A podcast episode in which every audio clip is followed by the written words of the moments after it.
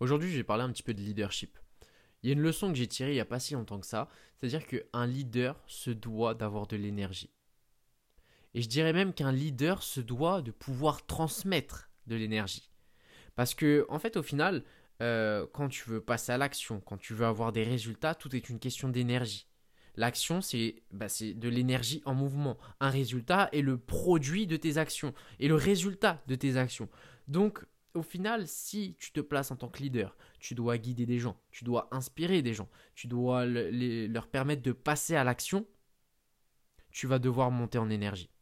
Tu vas devoir apprendre, si tu es quelqu'un de base très mou, très, hmm, très, très chill, très je prends mon temps, tu vas devoir apprendre à sortir de cette zone de confort, monter en énergie en gardant ta nature, ça c'est hyper important, mais de monter en énergie. Tu vas devoir absolument justement transmettre ça et toi-même avant de transmettre c'est de te dire à un moment donné quand tu dois faire quelque chose euh, monter ton, ton excitation tu dois être, ça doit être une capacité inconsciente pour toi en tant que leader de savoir monter ton excitation. Ton excitation au fait de passer à l'action, de pouvoir faire un call devant 200 personnes, de pouvoir bah, tout simplement euh, inspirer des gens, faire une story, passer à l'action dans ton business, peu importe, mais avant ça, tu dois te dire, je sais monter mon énergie.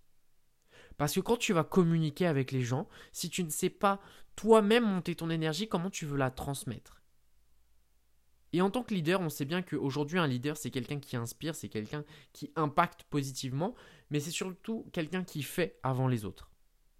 Et pour ça, pour faire avant les autres, comme je t'ai dit, il, va falloir que tu montes ton énergie. Mais si tu veux inciter les gens à faire la même chose que toi par la suite, tu vas devoir transmettre ton énergie.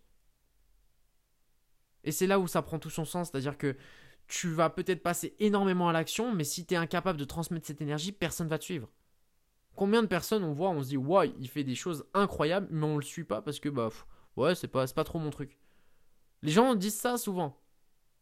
Mais quand tu transmets le feu intérieur à quelqu'un, quand tu transmets cette motivation, cette détermination, cette vision pour atteindre ses objectifs, est-ce que tu penses sincèrement que cette personne va te dire ouais non c'est pas pour moi?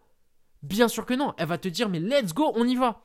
Et pour ça, il faut absolument que tu puisses apprendre à faire, euh, à monter ton énergie, de façon inconsciente. D'abord dans un, état de conscience, tu vas devoir apprendre à le faire, mais il faut que ça devienne une compétence inconsciente.